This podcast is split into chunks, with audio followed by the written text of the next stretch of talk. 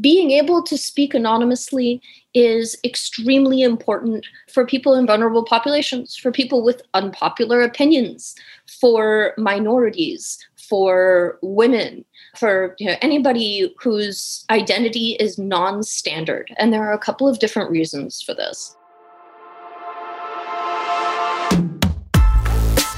This is Lock and Code, a Malwarebytes podcast. I'm your host, David Ruiz. This week, we're going to talk about last week, starting with the news. On Malwarebytes Labs, we discussed our joint research with the cybersecurity firm Red Canary into a new malware threat called Silver Sparrow. It is the very first malware that can hit Apple's latest computers. For years, Apple relied on another company, Intel, to develop their computer's internal processing chips. But that arrangement changed at the end of last year when Apple launched the MacBook Air, the MacBook Pro, and the Mac Mini with their own new processing chip called the M1. It was a big moment for the company, and already someone has developed malware that includes native code for the M1 chips. In working with Red Canary, we found almost 40,000 unique machines with some components of Silver Sparrow. That's a high number. In 2020, one of the most unusual threats we saw on Mac, called ThiefQuest, amassed about 20,000 detections across an entire year. Silver Sparrow has already racked up more detections by March in just the United States. Now, here's where it gets really interesting. We know how Silver Sparrow installs itself. We know how it moves through a machine. We even know the download URL that Silver Sparrow calls to get its final payload. But what we don't know is what that payload is. The download URL is blank. So for now, there's a bit of a mystery to this bird, and our work continues. But when you think about it, Malwarebytes teams up with Red Canary to track down Silver Sparrow sure sounds like a headline out of Clark Kent's newspaper. We also checked in on the most recent ransomware development from the operators of the Clop ransomware. According to ZDNet, Clop's operators specifically targeted computers that belong to top company executives and managers. The aim is to hit computers that likely have more sensitive information on them. This tactical change is just the most recent development in the multi year evolution of ransomware. In 2020, Ransomware operators increasingly extorted their victims with threats to publish sensitive data that was stolen in an attack. This extortion model actually netted an alleged $100 million for ransomware operators last year. And that was without the actual threat of holding that data hostage through encryption. Also, in 2020, the ransomware RagnarLocker added new capabilities to avoid anti ransomware protection, and another ransomware called Regret Locker increased its ability to quickly encrypt virtual hard disks. As we've learned, whatever ransomware tactic proves effective will be copied by other ransomware operators in the future. So, act now. Bulk up the security of your company's top brass before waiting around for Clop's success. Also, show some mercy towards your CEO, who, upon admitting she was hit with the dumbest named ransomware ever, could likely die of embarrassment.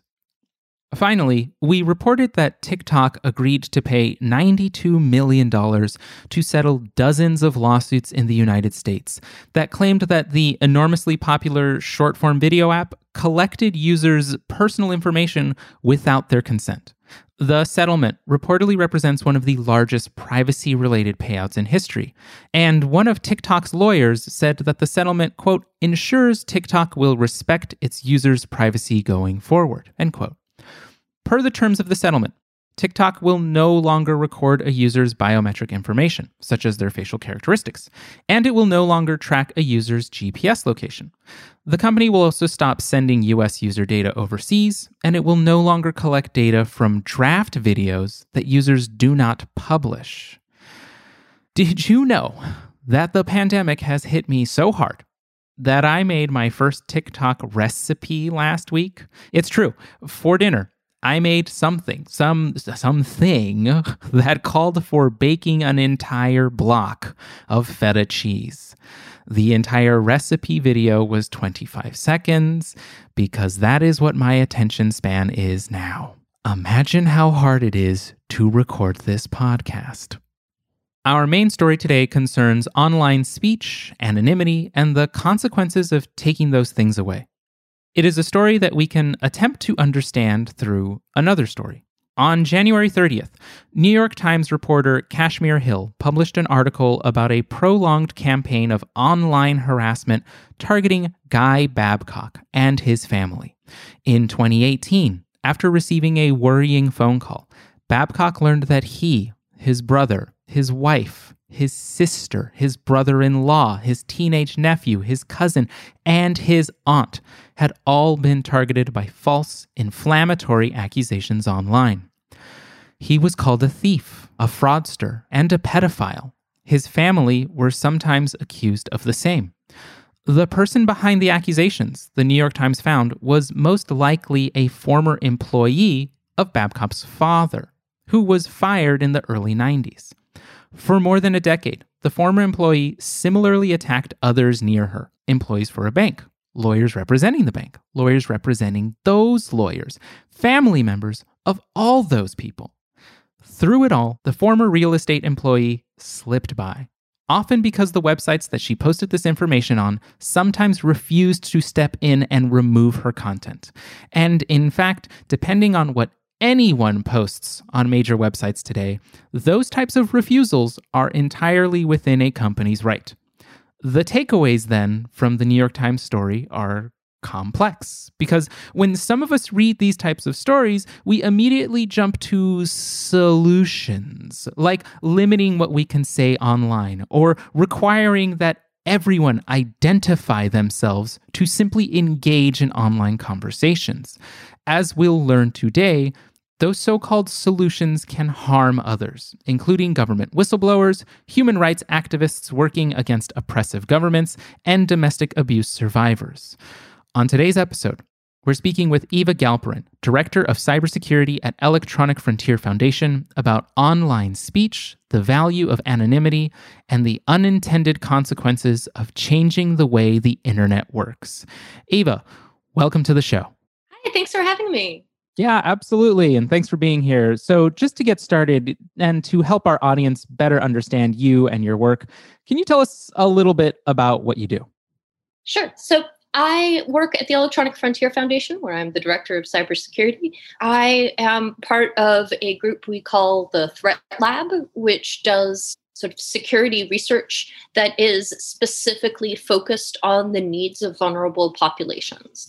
And our goal is to do the security research that other people are not doing. Usually when when information security people are talking about information security, they're talking about the security of governments or the security of corporations. And if they get down to consumer security, it's usually the security of people who can afford to buy their products. So we spend some time thinking about the security and privacy needs of people who are not like that. Thank you. Let's get right into it. I wanted to start with a broader question that focuses on that New York Times story, right? About targeted online harassment through fraudulent posts and, and people's reaction to that story. So, shortly after Kashmir Hill's piece went up, people got mad online. What are people mad about? Well, people are rightfully bad that one person can carry out a extensive campaign of harassment online and that it is very difficult to stop them because the targets of the harassment have to get a lawyer, file a lawsuit, or they have to be able to convince local law enforcement to take their harassment seriously enough to take action themselves, which is something that can sometimes be very difficult. Mostly because local law enforcement usually doesn't have the training or the understanding to sort of wrap their minds around what has happened. And even when they do, they often don't take it seriously. It's just some things that people are saying online, you know, grow a thicker skin, which is mm-hmm. extremely unhelpful. and these complaints, right? Like you said, that there people are rightfully upset. They're not anything new, though, right? This isn't the first time this has happened. Uh, so, how have we dealt with this upset about the internet in the past? This upset, like you said, where you know, going through a separate form of recourse, having to rely on law enforcement, the systems simply are not there. And so, so with that, with this upset that we know is there, how have we responded in the past? Has anything changed? Well, different things happen. The first is that the notion that you are allowed to say anything you want online is a highly misleading argument, as is the notion that the First Amendment somehow allows you to say anything that you want online. Most of our speech online now takes place on platforms that are controlled by someone else. And that person's free speech, that company's free speech, is the free speech law applies on that platform. And so they are entirely within their free speech rights to edit or ban or leave up almost whatever they want. Uh, and your own rights as a user are largely limited. The terms of service can often give you some idea of what to expect, but again, they are not particularly bound by these promises and they change all the time, which is very confusing. And to make things even more confusing, almost nobody reads the terms of service. They're very long documents written in legalese designed to bore you to death so that you never find out what's in them. Right, right. It's something that we at Malwarebytes actually consistently talk about on our blog that trying to parse these documents requires a level of education and a time commitment that no one has. You know, the average user just doesn't have. And it feels like it's, you know, just one of the many obstacles to fully understanding and receiving and engaging in a in a transparent internet. But I wanted to move back here, you know, that whenever we reach a sort of flashpoint in this conversation about things that are bad online, we get a flood of ideas about how to, you know, quote unquote fix the problem. And because Twitter is is like where we live now. I at least see those ideas more and more on that platform. And I, I have seen these these two big ideas that I'm going to mention on Twitter in the past couple of weeks because of the New York Times story. So let's focus on on two of those ideas that often get repeated here, right? One is changing the law, and another one is requiring real names and real identities for all online spaces and platforms. Let's focus on that second one right now will real identities make the internet a safer place? No. Well, the short answer is no. The long answer is hell no. Um, and it's not as if this thought has not been thought before and this experiment has not played out before. The argument over uh, the use of real names online goes back decades. I wrote a, a bunch of things about it probably a, maybe 10 years ago, and I was definitely not the first person writing about the real names problem. But the, the premise is that if people used their real names, that they would not post this kind of harassing content. That if your name was next to every opinion that you had, that you would be more uh, careful about the things that you say online. And this is both true and untrue. On one hand, people say harassing things with their real names next to them all the time. The people who took part in the Capitol building insurrection on January 6th were proud of what they were doing. They were often posting using their real names to Parler while bragging about breaking the law.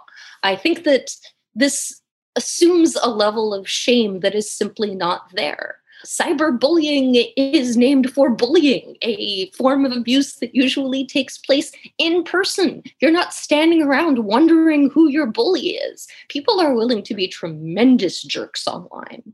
And the more powerful that they are offline, the more likely it is that they will act as bullies online and that they will put their names next to it and feel no shame whatsoever. The flip side of that is that anonymous speech is an extremely important tool for allowing people to speak truth to power if everybody wants to you know think back to their history class when you're taught about the revolutionary war in the time leading up to the war the pamphlets that were being written by the founding fathers, making the argument for why the United States should break away from the British. These were all printed anonymously. They were using pseudonyms, and that was really important because they needed to maintain a certain level of anonymity in order to physically protect themselves because they were speaking out against the king. And even now, we're not just limiting this to insurrection against the government. Being able to speak anonymously is extremely important for people in vulnerable populations, for people with unpopular opinions, for minorities, for women, for you know, anybody whose identity is non standard. And there are a couple of different reasons for this. The first is that we don't have sort of one single incorporated identity we are often different people to our coworkers or our schoolmates or our friends or the people at our church, temple, mosque, coven. And that's fine. Jumbling all of those identities together can result in really negative consequences and making it impossible for people to explore different aspects of their identity is potentially very harmful. And finally, anonymous speech allows people to speak truth to power. If you can speak anonymously, you can do more daring reporting. You can do more dangerous exposes. Hmm. You can blow the whistle on bad corporate on corporate malfeasance. So there, there are all kinds of reasons why preserving anonymity online and even pseudonymity, where you're just using the same pseudonym over and over again, but it is not your real name. So people can even look at the other things that you have done and judge whether or not the stuff that you're saying is reliable, is really important. Yeah, absolutely. I, I wanted to touch a little bit on, you know, something simple like like whistleblowing.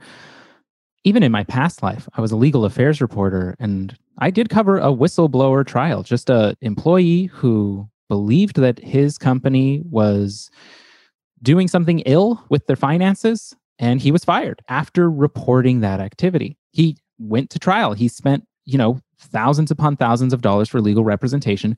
He did win. He did win his jury trial, he had the money to do that. Like he had the money to go to trial. He had the money to live without a job for a few months, for probably more than a year. And that was a prolonged fight for doing something that was within his right, for doing something that we have laws on. We do have whistleblower protections. And it just goes to show that these things are important. These things need protection. I did want to circle back a little bit to before we talk a little bit more about anonymous speech. About again, this real name proposal, like you said, this has been around for decades. You wrote about it, you know, about 10 years ago. And like you said, you were not the first.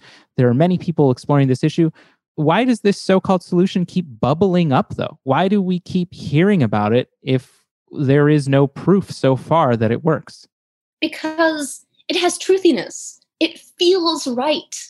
If only you could look your accusers in the eye. If only your you, know, you knew who your accusers were so that you could threaten them with legal action. Surely they would sink back into the shadows and never be heard from again. It's a very satisfying argument if you imagine that uh, anonymous speech is going to result in people saying a lot of bad things anonymously about you specifically people are more likely to put themselves into the shoes of the person with power being attacked than the person who is powerless, who has only speech on their side. In much the same way that when you hear arguments about sexual assault, you will hear people who have no difficulty sympathizing with the notion of a person who has not committed sexual assault who is being falsely accused, a thing which happens a very, very small percentage of the time. And people have more difficulty putting themselves in the shoes of a person who has been sexually assaulted, a thing which has happened to approximately one third of all women. And we're not even sure how many men because men are less likely to report. I think that's a really good moment to pivot into this. Like you said, talking about sexual assault, there's a lot of importance here, you know, of anonymous speech with survivors of domestic abuse. And so I wanted to I wanted to ask you, can you talk about your work with domestic abuse survivors because you have been supporting this community for quite some time now. I don't actually know how how far uh, how far it goes back, but I know that your public work began a couple of years ago when you kind of graciously opened yourself up to on Twitter saying, Hey, I, I, can help you with some of these things. Please reach out to me, survivors. But I wanted to get it from you. Can you talk more about that work? How do survivors reach you?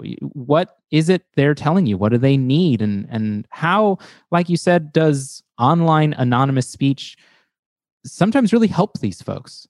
I've been doing work with survivors since approximately 2016, 2017. And my sort of public work really began at the beginning of 2018. And a lot of that work came out of traveling all over the world and uh, helping to train journalists and activists to protect themselves against government surveillance. And it turned out that there were people in the human rights community who were abusive in all kinds of extremely complicated ways, and people were afraid to speak out about them. And so, in one particularly famous case, a number of survivors posted their stories to a website under pseudonyms, and it was the way that they they really brought attention to a to a longtime abuser so it was really central to this whole idea mm-hmm. and one of the reasons why you know sort of speech is often the only outlet that survivors have is that often sexual abuse or even physical abuse is difficult to prove Often the accusations are coming a very long time after the abuse because the nature of abuse is such that it actually takes or can take a very long time for survivors to even admit that something bad has happened to them and they're still trying to wrap their heads around it. They're trying to get enough distance from the abuse that they're not in danger of being you know, abused some more by the perpetrator. Uh, so there are there are all kinds of reasons why it's very difficult. And furthermore, getting sort of legal action or even you know action by you know, by the police, law enforcement action on sexual abuse is incredibly difficult.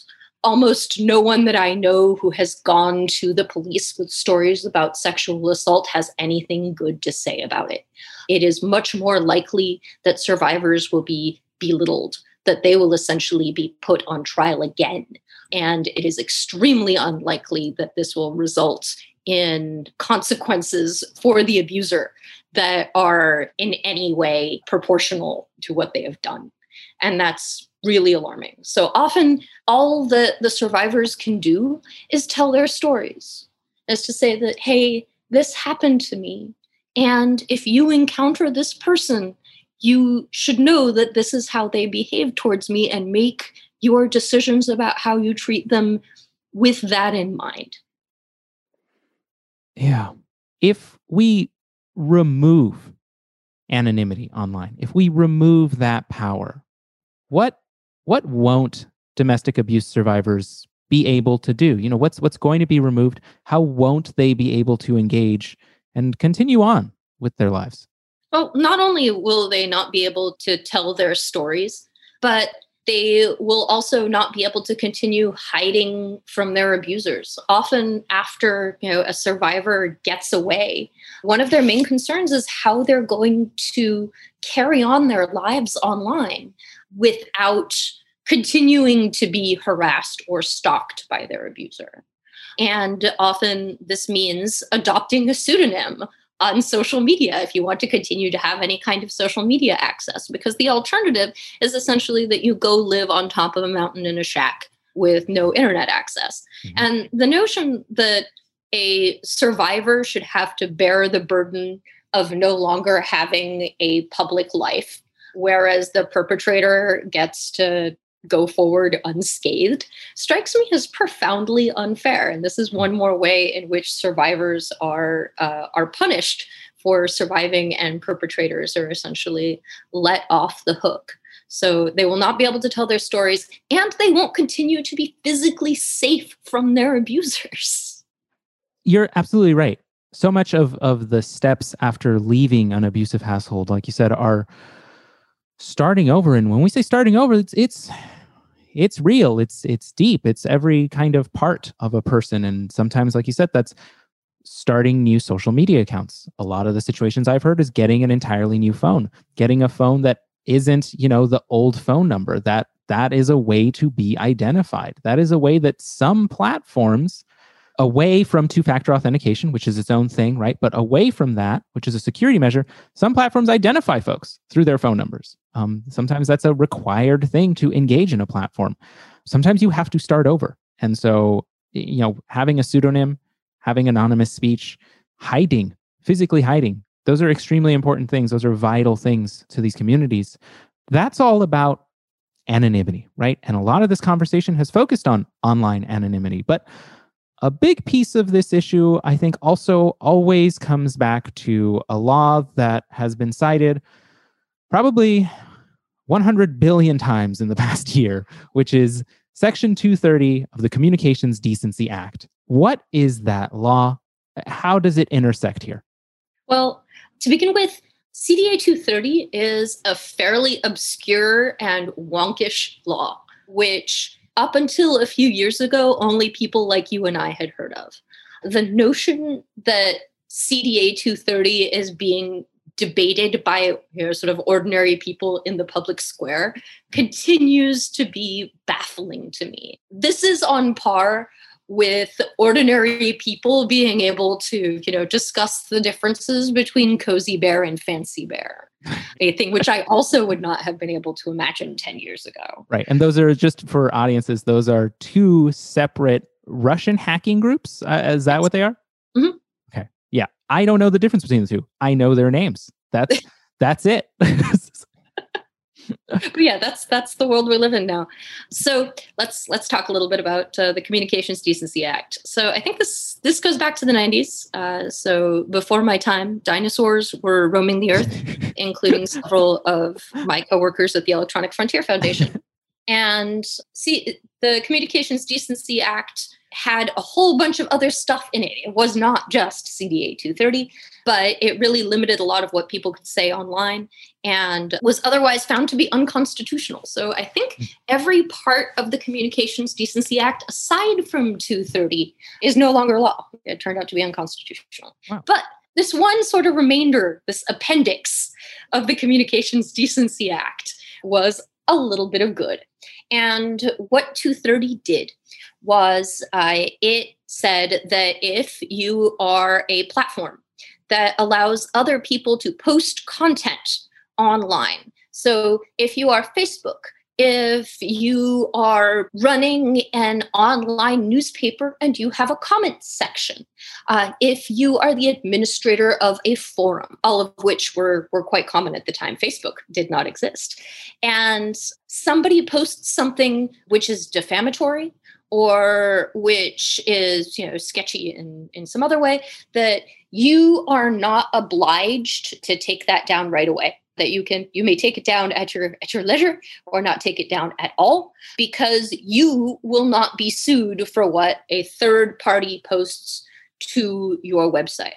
The exception to this, and this is the thing that I spent many of my early years fighting, was intellectual property. So if somebody posts the entirety of an Avengers movie to your to your comments section, you are actually obliged under the DMCA to take that down when you receive a notice telling you that, you know, hey, this is a violation of the studio's copyright. So this was a great protection for free speech and a lousy protection for, or no protection at all for copyright law because copyright law is controlled by the mouse and arguing with Disney is very, very hard because they have a lot of money. And this law is what enabled social media companies to thrive in the United States. I spent a lot of time in Silicon Valley in the early 2000s, right around the time the social media was starting up. And when I would travel to other places, they would say, Why don't we have a Silicon Valley? Why don't we have this whole kind of world of online platforms? And often it is because they did not have protections for people who are hosting other people's speech. And so people did not want to host other people's speech for fear that they that they would be jailed the moment that somebody said something unpopular or you know against the government or otherwise sketchy. Mm-hmm. Uh, so CDA 230 is really the cornerstone of this media environment that we have now. And one of the reasons why CDA 230 is often pointed out as problematic, why people come up and say, like, if we only got rid of CDA 230, that somehow it would rein in the power of big tech and the power of big social media companies, is because this law was so important for them when they were coming up. Having said that, it is not a special law just for social media companies.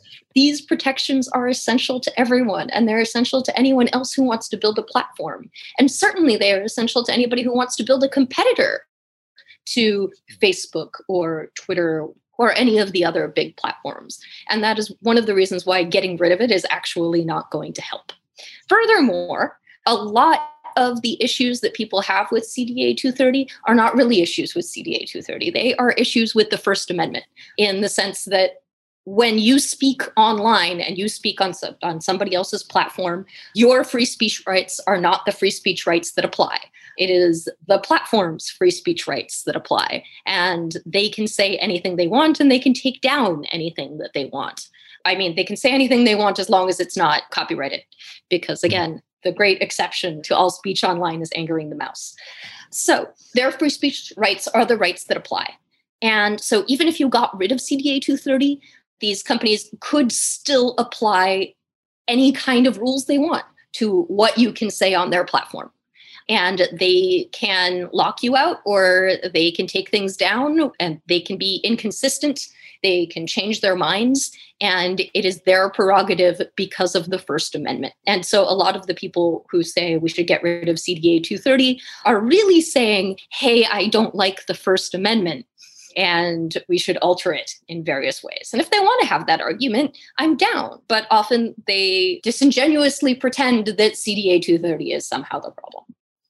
Right, right. And a lot of the proposals I see as well are proposals to make particularly big tech, you know, big social media companies liable, liable for the things that their users post, for the things that you and I post. And if they become liable, there's a rabbit hole of possibilities to go down. But one of the projected possibilities there is that they become extremely cautious and then everything gets hyper moderated in a sense. You know, you put a tweet and it's like, okay, it's going to take a week for our team to like review whether or not it's whether we'll get in trouble for it. And and that changes kind of the the way everything works online. I wanted to ask after that long explainer on on CDA 230 on on on its importance, the proposals to change it. What does that do? How does that intersect with the freedom for domestic abuse survivors to tell their stories online and for those stories to be also read and shared, I think is, is particularly important. Let's play a game. So we live in a world in which there is no CDA 230. And a person who has been the victim of abuse wants to come out and tell their story. Short of spinning up their own web server and running their own website without any web hosting, chances are that, what they're going to want to do is to publish their story on somebody else's platform. So on Facebook, on Twitter, on Medium or Substack or Parler mm-hmm. or you know in dance form on TikTok. There are many different ways in which you can go off and express yourself and tell your story. And again, this is often the only option that survivors have for anything even vaguely resembling justice. So the survivor tells their story, they post it to a platform controlled by someone else. And then in a situation in which CDA 230 does not exist, the platform goes, wait a minute, this is some incendiary content. This person is making some very serious accusations against you know the alleged uh, perpetrator. And now we can be sued. We can be sued for defamation we don't want to be sued for defamation. Take that down right now, or don't allow it to be posted in the first place. And suddenly, that person whose only recourse was telling their story is completely silenced. Right, right. As we see from right from like these proposals, the solution leads to silencing. That's what it is. Someone doesn't have a chance to tell their story. Someone doesn't have a chance to be heard. Speaking truth to power is gone. And we've talked a lot on this episode already about how some of these, again, these quote unquote solutions make things worse. And that's just a kind of a fact of internet policy. A lot of proposed ideas make things worse. When you start to actually work through those ideas and, and how they impact certain communities, how they impact certain vulnerable populations, again, they make things worse. And so I actually wanted to wrap up with a different kind of question and try to understand what what makes things better. And so uh, finally here in your mind, what would actually make the internet a safer space? And you know, let's focus on survivors of domestic abuse. What makes the internet a safer place to tell those stories? What makes the internet a safer place, you know, moving into the future? Well, there are a couple of things, but primarily the onus for making safe platforms is on the makers of the platforms and the onus for safer tools and safer Internet of Things objects is also on their makers. And so if there are people who are listening to this uh, to this podcast who are developing software or who are developing platforms or services for commercial use, I encourage them to think about how their tool will be used for harassment, to think about how this tool will be used by a domestic abuser, to think about empowering the user to get away from somebody that they used to trust who also used to use this tool with them. And there are a couple of different things that people can do. One of the, the most important things is if you have a, a way of sending messages through your platform, please make it possible for, uh, for people not to use their real names ideally make it possible so that they do not have to hand over their phone number make it possible for them to block other users or to mute certain keywords. If you give the power to the users then they can decide what is harassment and what is abuse. And it really takes the onus off of the maker of the platform to be judge jury and executioner for every communication that somebody has online. Yeah, I think that's a really good way to look at it too, in terms of the developers, right? The makers of the technology around us and us, we have a responsibility. We have to think about the way people can engage with these tools. Um, we have to think about folks who we don't often think about. And that's that's probably the best way to sum it up, right? Do more, think more. think more and then do more based on that, hopefully good thinking. It's a strong message. I, I hope folks take it to heart. I understand it's a lot of work, but I also want to emphasize that there also there are also organizations and communities out there who are doing this thinking and are willing to help. We at Malwarebytes, we detect stalkerware type applications and we didn't do it alone, right? We we leaned a lot on the advice of folks like at EFF, at National Network to End Domestic Violence, at stalking centers. There are people out there, there are experts out there who are who are willing to help. So please just do that, everyone. With that, Eva, I just wanted to thank you again for being on today's show. It's my pleasure. Thank you so much.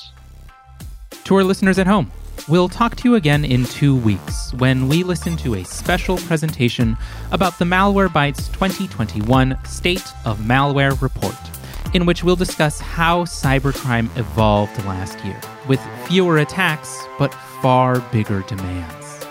Until then, you can read all of our cybersecurity coverage on Malwarebytes Labs at www.blog.malwarebytes.com. And please, if you like what you hear today, subscribe and review our show. Reviews are the best way to signal to new listeners whether our show is any good, bumping up our reputation and our credibility. Thanks again.